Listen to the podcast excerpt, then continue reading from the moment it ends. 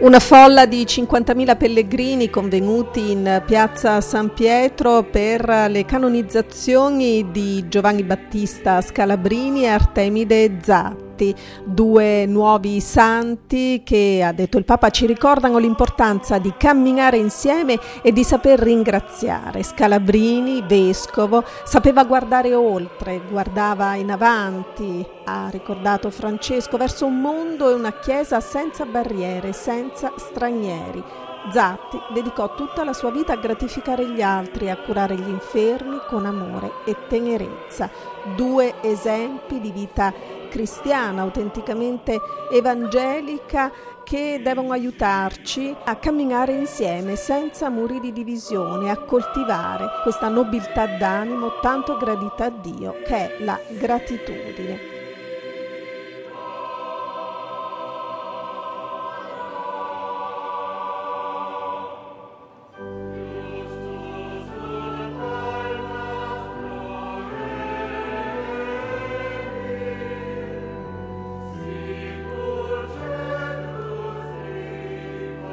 Francesco ha commentato il brano dell'Evangelista Luca che racconta della guarigione di dieci lebrosi, di cui solo uno, il samaritano, torna a ringraziare Gesù e a instaurare con lui una relazione di amicizia.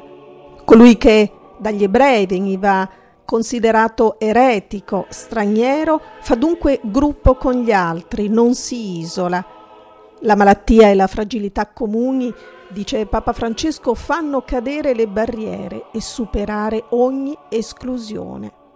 Un'immagine bella anche per noi, dice Francesco, che dobbiamo smetterla di dividerci in base ai meriti e ai ruoli che ricopriamo, far cadere i pregiudizi. Ricordiamoci questo, la fede cristiana sempre ci chiede di camminare insieme agli altri mai di essere marciatori solitari. Sempre ci invita a uscire da noi stessi verso Dio e verso i fratelli, mai di chiuderci in noi stessi. Sempre ci chiede di riconoscerci bisognosi di guarigioni e di perdono e di condividere le fragilità di chi sta vicino senza sentirci superiori. Bisogna superare, dice Francesco, la tentazione di barricarci nella nostra autoreferenzialità e di pensare solo ai nostri bisogni.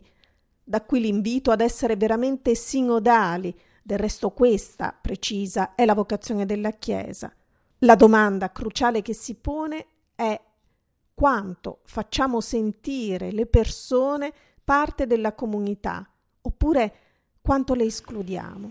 Ho paura quando vedo comunità cristiane che dividono il mondo in buoni e cattivi, in santi e peccatori.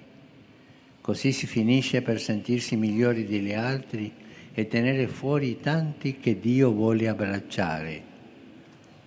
Per favore, includere sempre, includere sempre, nella Chiesa come nella società, ancora segnata da tante disuguaglianze e marginazioni includere tutti. L'invito, ripetuto più volte, includere sempre, includere tutti.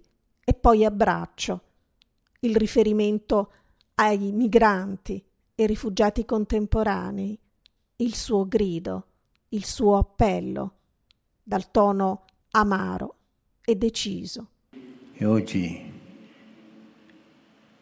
nel giorno in cui Scalabrini diventa santo, vorrei pensare ai migranti. È scandalosa l'esclusione dei migranti. Anzi, l'esclusione dei migranti